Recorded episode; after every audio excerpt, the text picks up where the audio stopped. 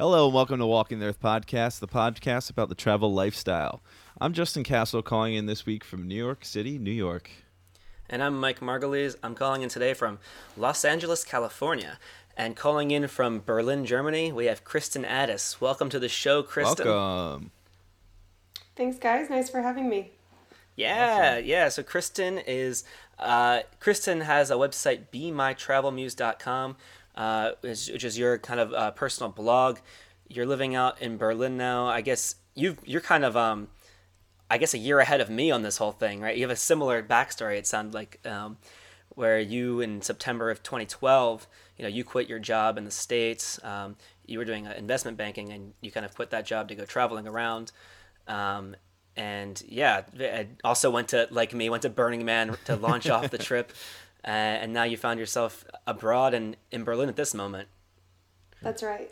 Awesome. Awesome. And so I'm sure you have plenty of travel stories and awesome things to share.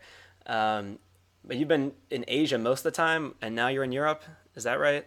Yeah. Um, throughout my life, I would say I've spent a cumulative three years in Asia. But since um, September of two thousand twelve, when I started traveling, really the bulk of it has been spent between um, Southeast Asia and then a bit in China, the Maldives, Sri Lanka, and Nepal. Awesome. Nice. Well, nice. Which out of which out of those uh, the places that you've been has been the most inspirational for you? I knew you were going to ask that. uh-huh. Why? Is, wait, if, if everybody's asked that, I want, don't want to ask that question anymore. Have you been asked that question? Well, most people will say, what's your favorite place? Um, and right. That's just so hard to answer. But I guess you worded it They're differently special, when different you said ways. Inspirational. And I don't perhaps know. For me, that would be China. Cool. Ah, cool. Because okay. I've seen some of your pictures on your site, and they're they're pretty awesome photos of, of you all over the world. Um, Thank you.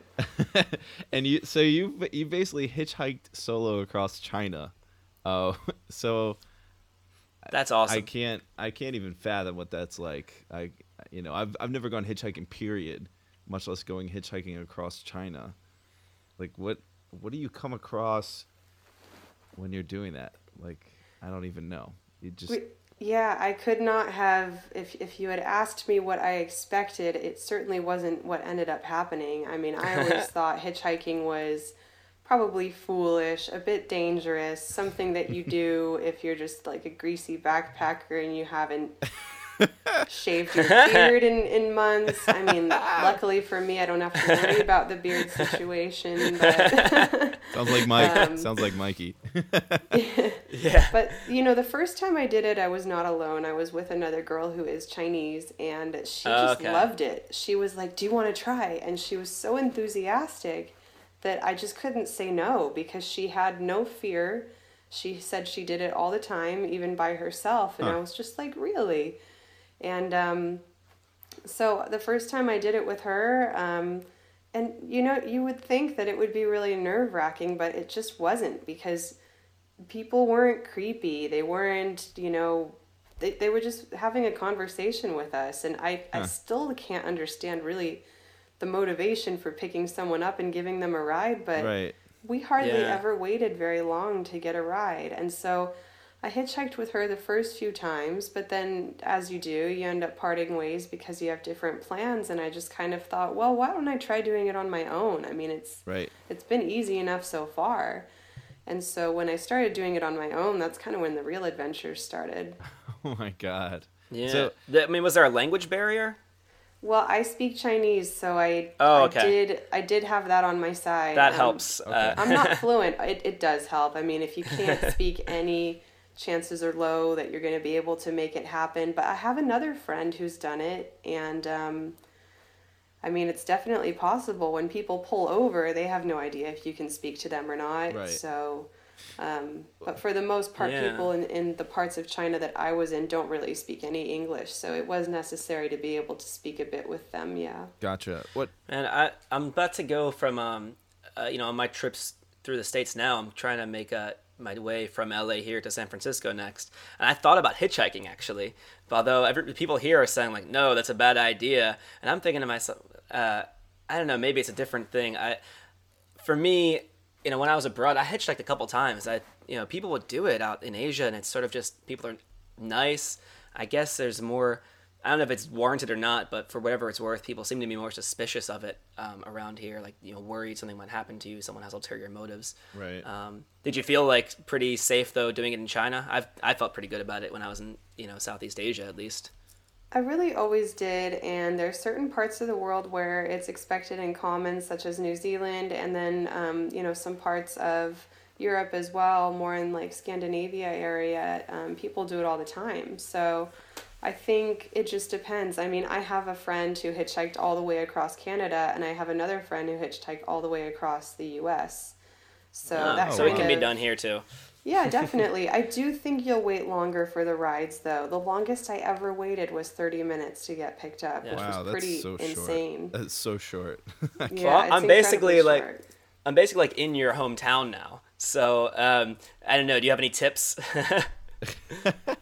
Well. You know, as far as you just, you, you can go on a website called HitchWiki, and they can oh, kind of tell perfect. you what the best thing to do for your particular region is. Like, for example, in China, there are some toll booths where you um, pay to get on the freeways. And so the best thing to do is stand right behind the toll booth because everyone slows down first and they have a chance to see you.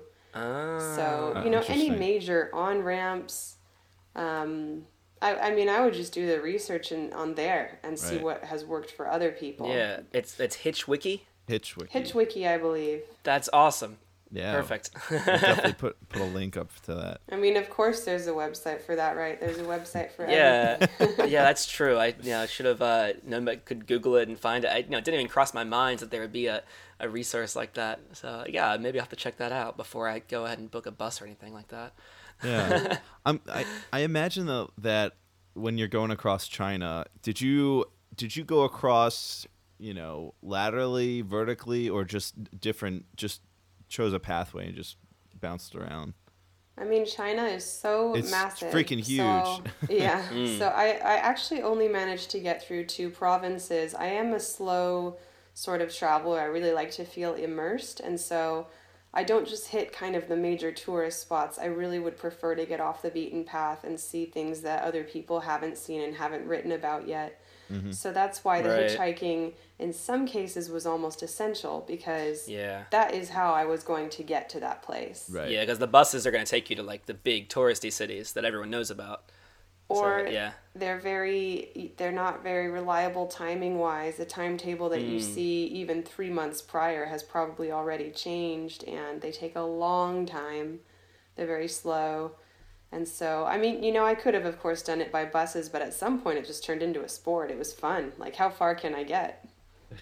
yeah, that's all, I, that's amazing. So I'm sure you get to see like some really, yeah, like off the beaten path kind of things because you... Given that you can like speak some of the language and you're traveling with locals, uh, I'm sure that's taken you down like a lot of places that normally you know, your average backpacker is not going to get to.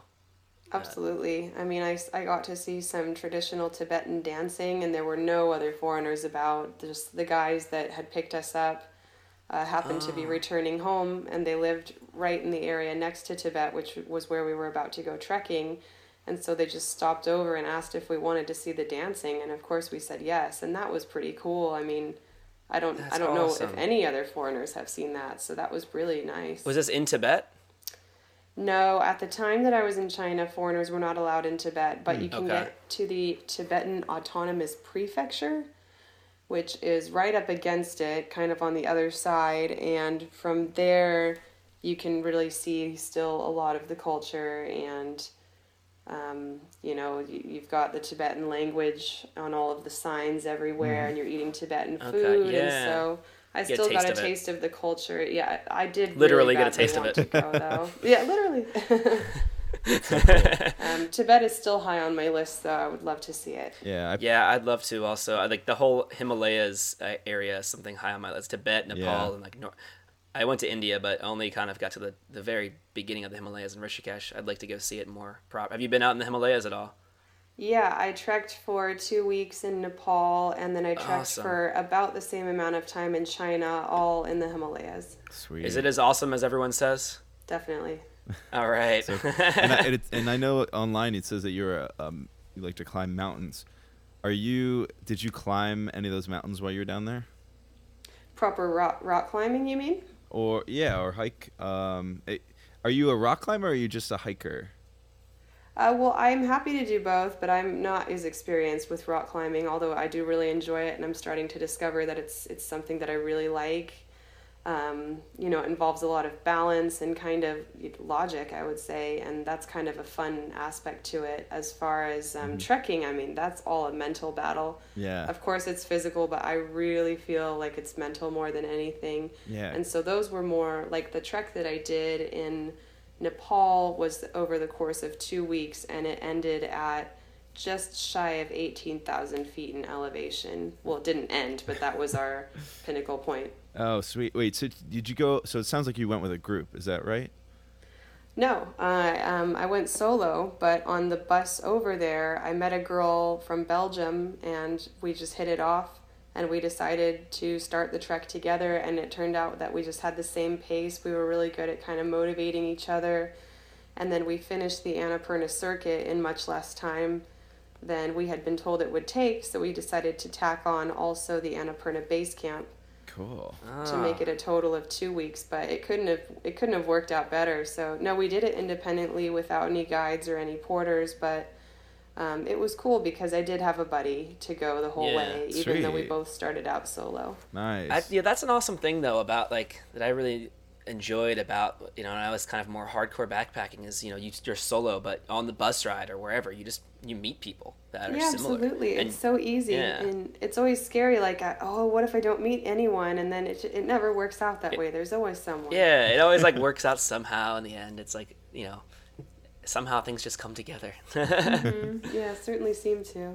Sweet. Yeah, and so nowadays you've found yourself um, since. You know, hitchhiking around China and, and climbing the mount the Himalayas, you've now found yourself in Europe, and so that must be kind of a was it a bit of a culture shock for you? I'm going through some culture shock myself coming back to the States. I was no, it's much harder for me to go back to the States. No, I was mm. so ready by the time that I got to Berlin to be here because I had spent two years almost completely on the move, never spending more than. Right. I, I spent huh. a, a month back home in California and also a month in London, but otherwise, I mean, it would be an average of five days per place, and that just gets exhausting. Not only, I mean, it gets emotionally exhausting too yeah. because you're constantly meeting amazing yes. people and mm-hmm. saying goodbye to them just yep. as quickly.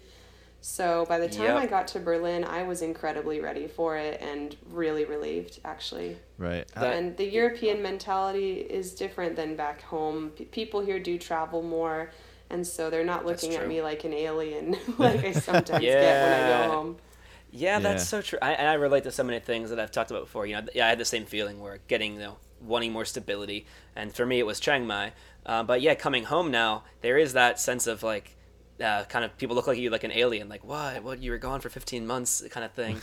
um it and it's it's true because you meet there are more I'd say Europeans, uh, Germans especially, that are backpackers. You know you meet, I was meeting tons of Germans when I was out there, and so it was uh yeah I'm sure it's you're it's easy to integrate, find other like-minded people out there. Very much so. Cool. Yeah, I've heard good things about Berlin. I've never been, but I've heard it's like a really cool place. Is that oh, part of the contributing factor? Don't come here. don't, don't. So you don't like Berlin. Oh, my friend, one, one of my really good friends here, and I joke about it. We're like, no, we need to start spreading the rumor that Berlin sucks. We don't want anyone else coming here. I was doing this thing with Chiang Mai. yeah, we, we don't really poorly. want it to turn into the next Chiang Mai with all these bloggers and stuff, because right, it's like, right. that's so not what this city is about. So... Uh. So now I've, I've just kind of resorted to saying, no, it's terrible. And you can get, I guess. Selfishly. You, yeah, yeah.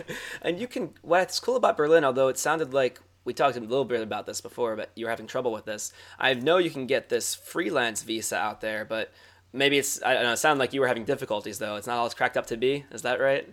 Well, like most visa situations, it's not straightforward, and it's easier said than done. I mean, there are really right. there are several kinds of visas you can get. One is an artist visa, uh-huh. and that one is much huh. quicker of a process, but I'm more of a writer-journalist, so I don't have, you know, these...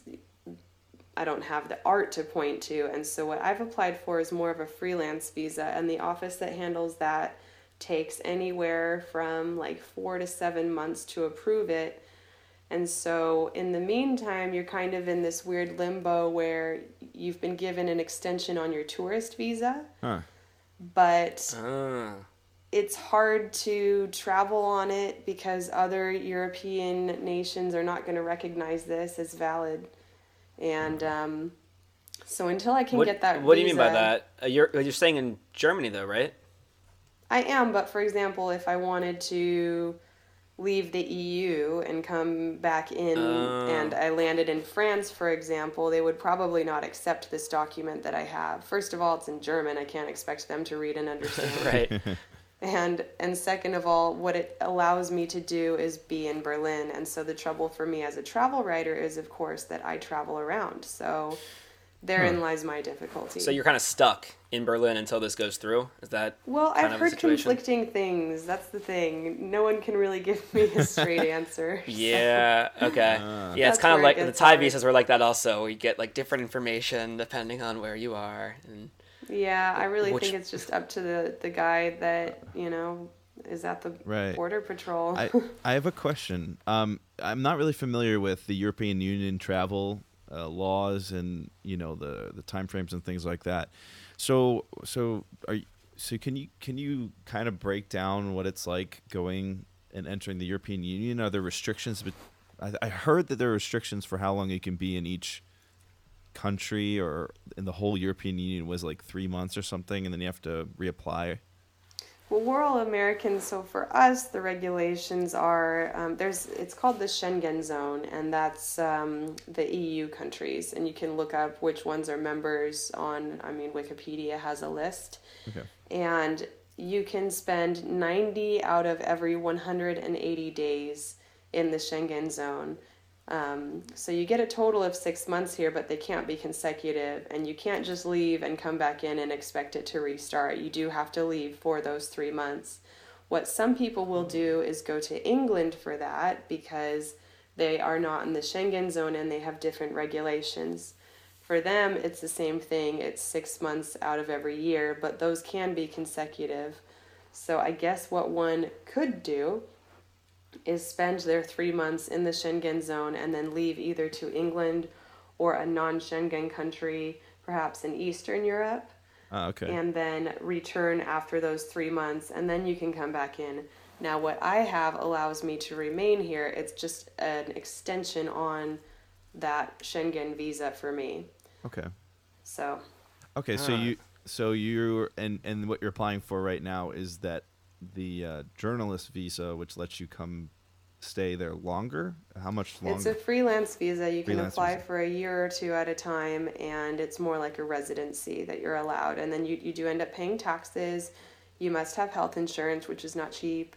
And so there are definite considerations. I mean, a lot of people think, oh, Berlin's cheap. I can go live there. Not true anymore. I mean, it's going to cost you the same as any Western country these days. Gotcha. Okay. Mm. I wasn't aware of that. That's pretty wild. What's so? What was the what was the other visa you mentioned? It was the um, artist visa. I have not heard of an artist. Yeah, visa I've heard before. about that, but I don't know a lot about it. I'd be interested to hear more if you have intel on that. Yeah. Yeah, I have a few friends who have it. Um, like for example, if you're a tattoo artist, what you can do is show, show a portfolio and an apprenticeship that you have, and then appointments that you have booked for the future dates. And I mean, really, what they're concerned with is you can prove that you do have income coming in and you're not just going to end up falling on some kind of welfare system. I mean, that's what they really need is people bringing mm. money in to Berlin, which is actually, I think, sixty billion euros in debt. Like okay. Berlin's a broke city. Oh, so wow. They, they need people who are not going to cost any money. So uh. I think I think the, the maybe some of it is, um, you know, if you're an artist, you, you're pretty straightforward with what you've created. You have a portfolio that you can show. So all of my artist visa friends were able to get the visa the same day they applied. But all of the people who are writers, especially travel bloggers like me from the U S, mm. have waited an average of four to seven months to get approval. And they've kind of just been in the same boat as I have. Got it. And so what's the uh, distinct difference between which one you would apply for? Is it just the field that you're in that uh, distinguishes well, whether you're an, an artist, artist or freelance? I'm not a painter. I'm not a musician. I'm not a tattoo okay. artist. What um, if you're hypothetically um, a podcast host? I'm afraid. Well, the thing is, you have to have contracts that demonstrate that you're making at least eight hundred euros per month. Oh, okay. okay. So, so if you're making eight hundred euros a month, then that you have to have a, a certain amount of income, and then also there's like a they distinguish between whether it's art or it's some kind of freelance gig. Right. And see, for me, I'm mainly a freelance travel writer, so that's what I needed to demonstrate. Gotcha. Okay. Uh, Interesting. That's like a work of art, though. um, I agree. So, yeah, in, I think so. I would spend this this podcast as like art. I'm an artist. I built a, a work in a podcast. We're, we're I don't know if they'd see it the same way, but they don't see it like that. uh, so are you you're planning to? It sounds like you're going to be out there though for some time, since you're like waiting for this visa. So you want to keep this as your base. No, now? I'm going to no, be okay. flying to South Africa on January sixth. Right, and that was on request from your readers. Yeah, so I basically decided that, you know, if I'm playing the waiting game anyway, it doesn't really matter where I am while I'm waiting. Um, the visa that I have allows me to be in Berlin, but, you know, it I can also go anywhere else I please, so... While I'm waiting, I mean, I, mm. the way I see it, you just can't ask me to stick around for a potential seven months to figure out if this is going to happen or not. Right. So while I'm waiting, I might as well escape the winter because I'm from California and I do not know how right. to deal with it. Yeah, it's December and I, I'm wearing like short sleeves outside here. It's amazing. I, I love the weather here in SoCal. Oh, yeah, that's... that's the meanest thing you could have said to me. I'm sorry. Well, you know, uh, you're from an awesome place. You left a really awesome place behind. Yeah, it's yeah pretty... and I know that, and I'm so grateful that when it is time to go home, that that is my home. Yeah, yeah, yeah. It's, and it I is live a nice in a, place to call home, I think. And right now it's freaking cold in New York City right now.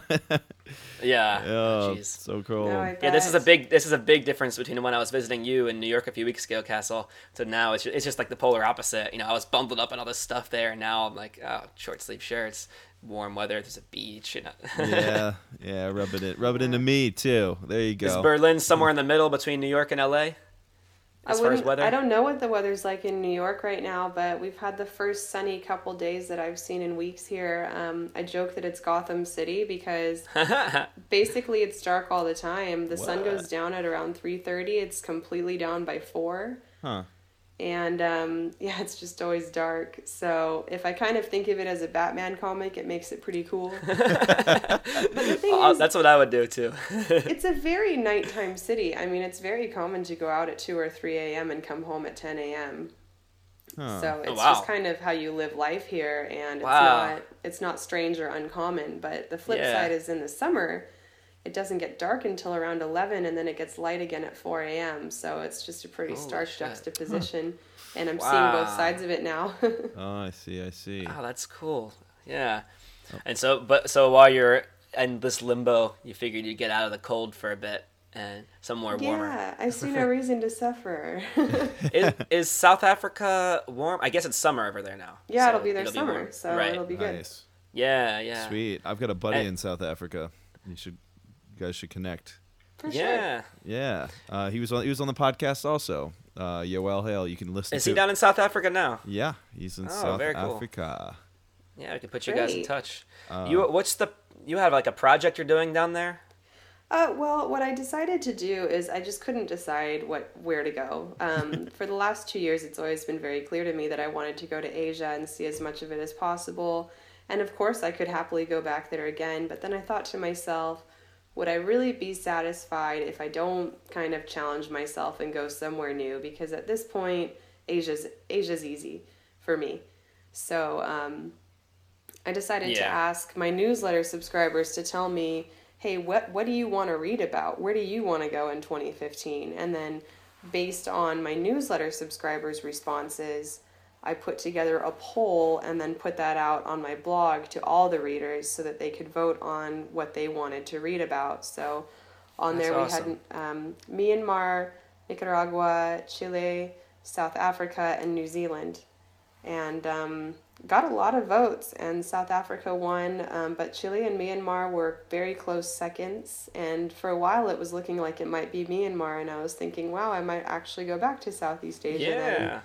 But I'm actually really excited to be exploring someone new, somewhere new. I mean, the African continent has long intrigued me, so I'm happy to go somewhere where I do know some people first. Yeah. And then from there, maybe branch out and explore new things. I mean, I am still kind of solo female traveler, and right, so I right. think it'll be good to show that this is a destination that you can travel to by yourself safely. Cool. I think I there's think a lot of be... misconceptions.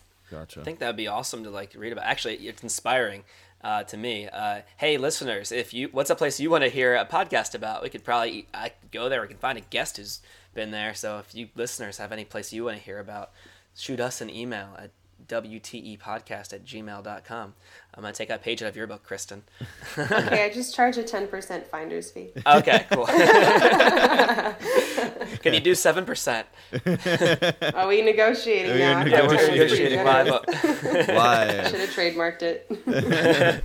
I think that's I think that's a really cool idea though. Like um, you got a little you get a little bit of um, you know, outside inspiration of where to go, and then you're getting to explore a new place, and then give Uh, your readers information that you know they they want to see, right? Um, so yeah, I think that's really cool. And so, how long are you going to be out there? Do you know, or just kind of winging it? Well, I bought there? a one-way ticket, but I'm kind of thinking it would be really like I really do want to come back. Like Berlin has started to feel like home, and I have friend mm. groups here, and I don't want to be the friend who's never around. And uh, so right. it would be really mm-hmm. nice to come back and explore more of Europe and kind of see the spring and this, and I loved the summer last year, and so it would be great to maybe be there for three months, not just right. South Africa, but some of the surrounding countries as well. Right. And yeah. then to come back maybe in early April and kind of try to stick around for the most part and explore nice. more of, of Europe. Cool.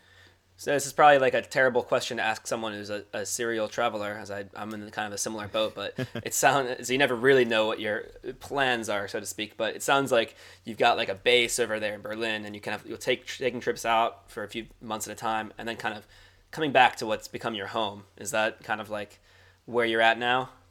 I would love to do that, because after two years of being a complete proper nomad and not having right. any home mm-hmm. base other than my backpack, I loved it, and it, you know, but once it got to the point where I started to feel tired, I mm. thought, well, then now's the time to find a place that you like and stay there for a bit. Yeah. And then, mm. and then when you feel like being a nomad again, do that again. And I don't think my, I don't think my readers are, readers are bothered, and yeah. I'm happy with it. Cool. And so I think for the time being, it feels like a good place to, to have a home base. But as you know, I mean, no, there are never any plans, and it's silly to make exactly. any, because everyone changes their mind. And I, I think most people with a five-year plan, it doesn't end up that way in five years. So. Right.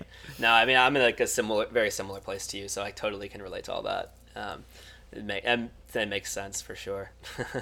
Very cool. Um, well, well, Kristen, I guess we'll ask you uh, one more question. Uh, before we, we let you go. Um, and it's the question we ask all of our guests at the end of the show. And what we want to know from you is, what's something you'd like to do in your life that you haven't already done before you kick the bucket? Well, I have never traveled in South America at all. So I would love to do a nice long trip through there and then finish with a, a trip over to Antarctica. That would be amazing.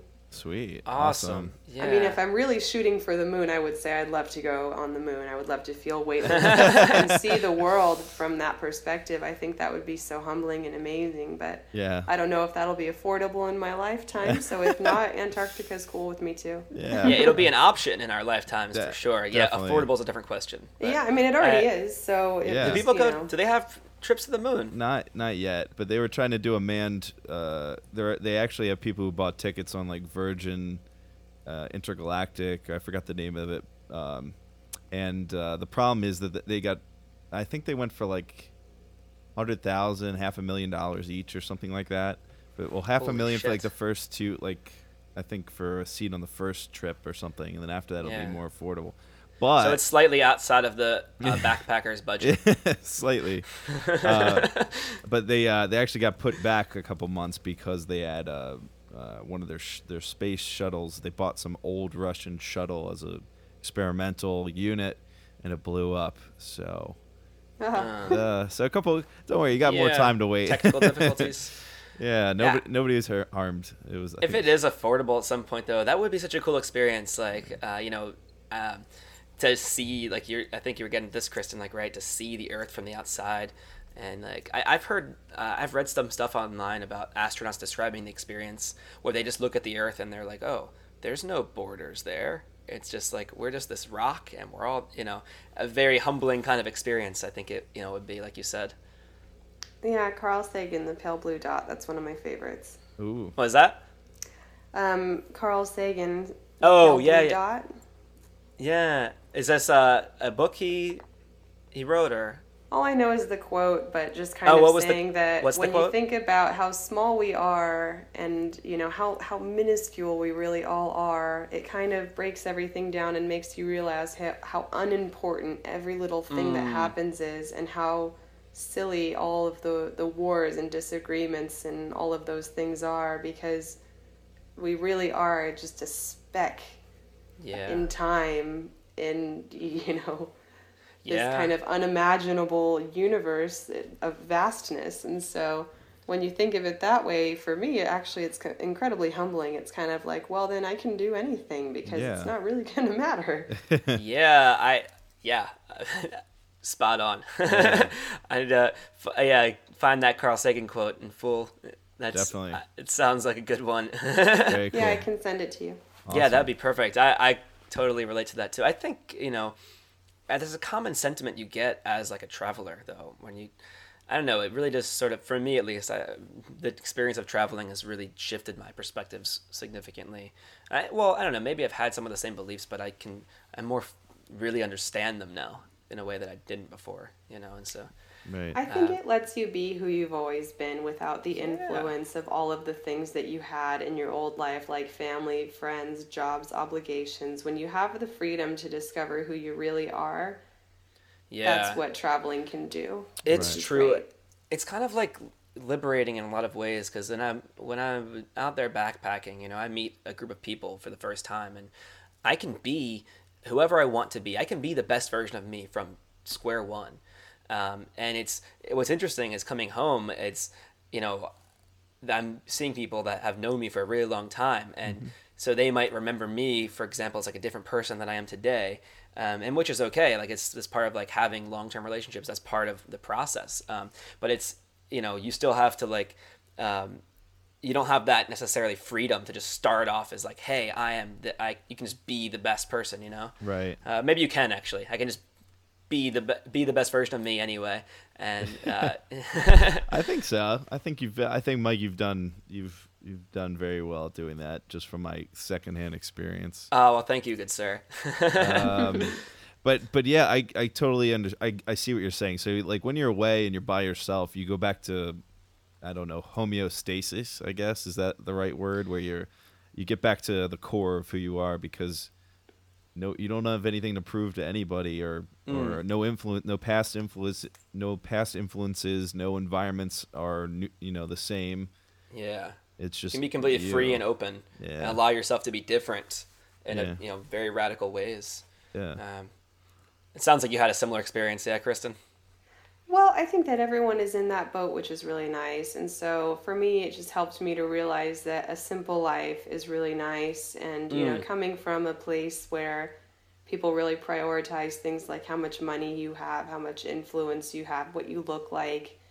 When you go to a place where you can see that people are just happy to have the clothes they're wearing on their back, you can right. kind of understand how frivolous all of those needs, not even needs, all those desires were. Right. And then it breaks down the real fundamentals of what makes a person happy. And it's not what you have um, materially, materialistically. It's it's what you have kind of to offer other people as far yes. as compassion and, yeah. and ideas. And I think it made me a more patient person, a more compassionate person. And that's been game. That's been a game changer. Right.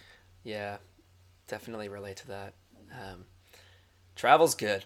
Travel's good.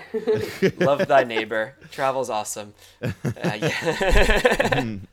We should make That's... a make a catchphrase, Mike. Travel's good. You know, one word. Yeah. Travels s. Let's... Travel with an S and good. that sentiment that, you know, Kristen, that you're expressing is something very common. I think people who travel tend to come to the same conclusions of that. Yeah, we, what is, what's this about? Well, it's about being compassionate to our fellow human beings.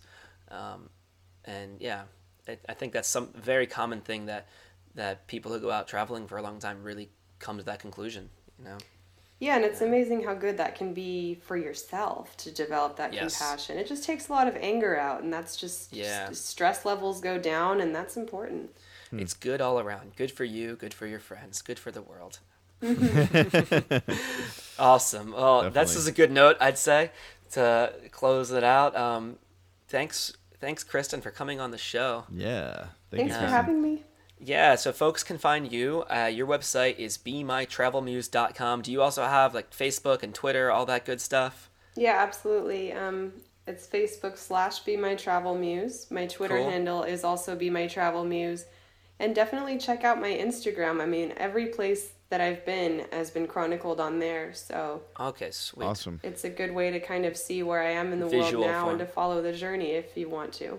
Cool. Yeah, awesome. Yeah, and uh, what I will do, as always, is I will compile all the links to the ways to find you, all your websites and social media links, and I will include that on the uh, blog post that goes along with this episode. And as always, that can be found at W T E podcast dot com. Yes, awesome. And, uh, but yeah, thank you again, Kristen, for coming on the show. Uh, yeah, I really enjoyed this conversation. Yeah. All right, that. Likewise. It was a pleasure. Thank yeah. you, and we and we'll we look forward to hearing about your adventures in South Africa. For sure, those will be all over the blog and my social media accounts. Awesome, awesome. All right, well, everyone, thanks for listening to Walking the Earth podcast. We'll talk to you next time. Take care. Next time on Walking the Earth podcast, Mike and I sit down and have a conversation with Leon Logothetis, who is an Englishman and former stockbroker from England that decided after watching The Motorcycle Diaries to quit his job, buy a motorcycle, and travel around the world without any money, only taking the donations from others out of the kindness of their heart. Um, several T V shows and documentaries have been made about him, and now he's got his new book, The Kindness Diaries, which talks about his journey around the world. So it's a very interesting conversation. Check it out next time at W T E podcast dot com. Don't forget to subscribe to us on Stitcher, on iTunes, like us on Facebook, follow us on Twitter at W T E podcasts, and we'll talk to you next time. Take care.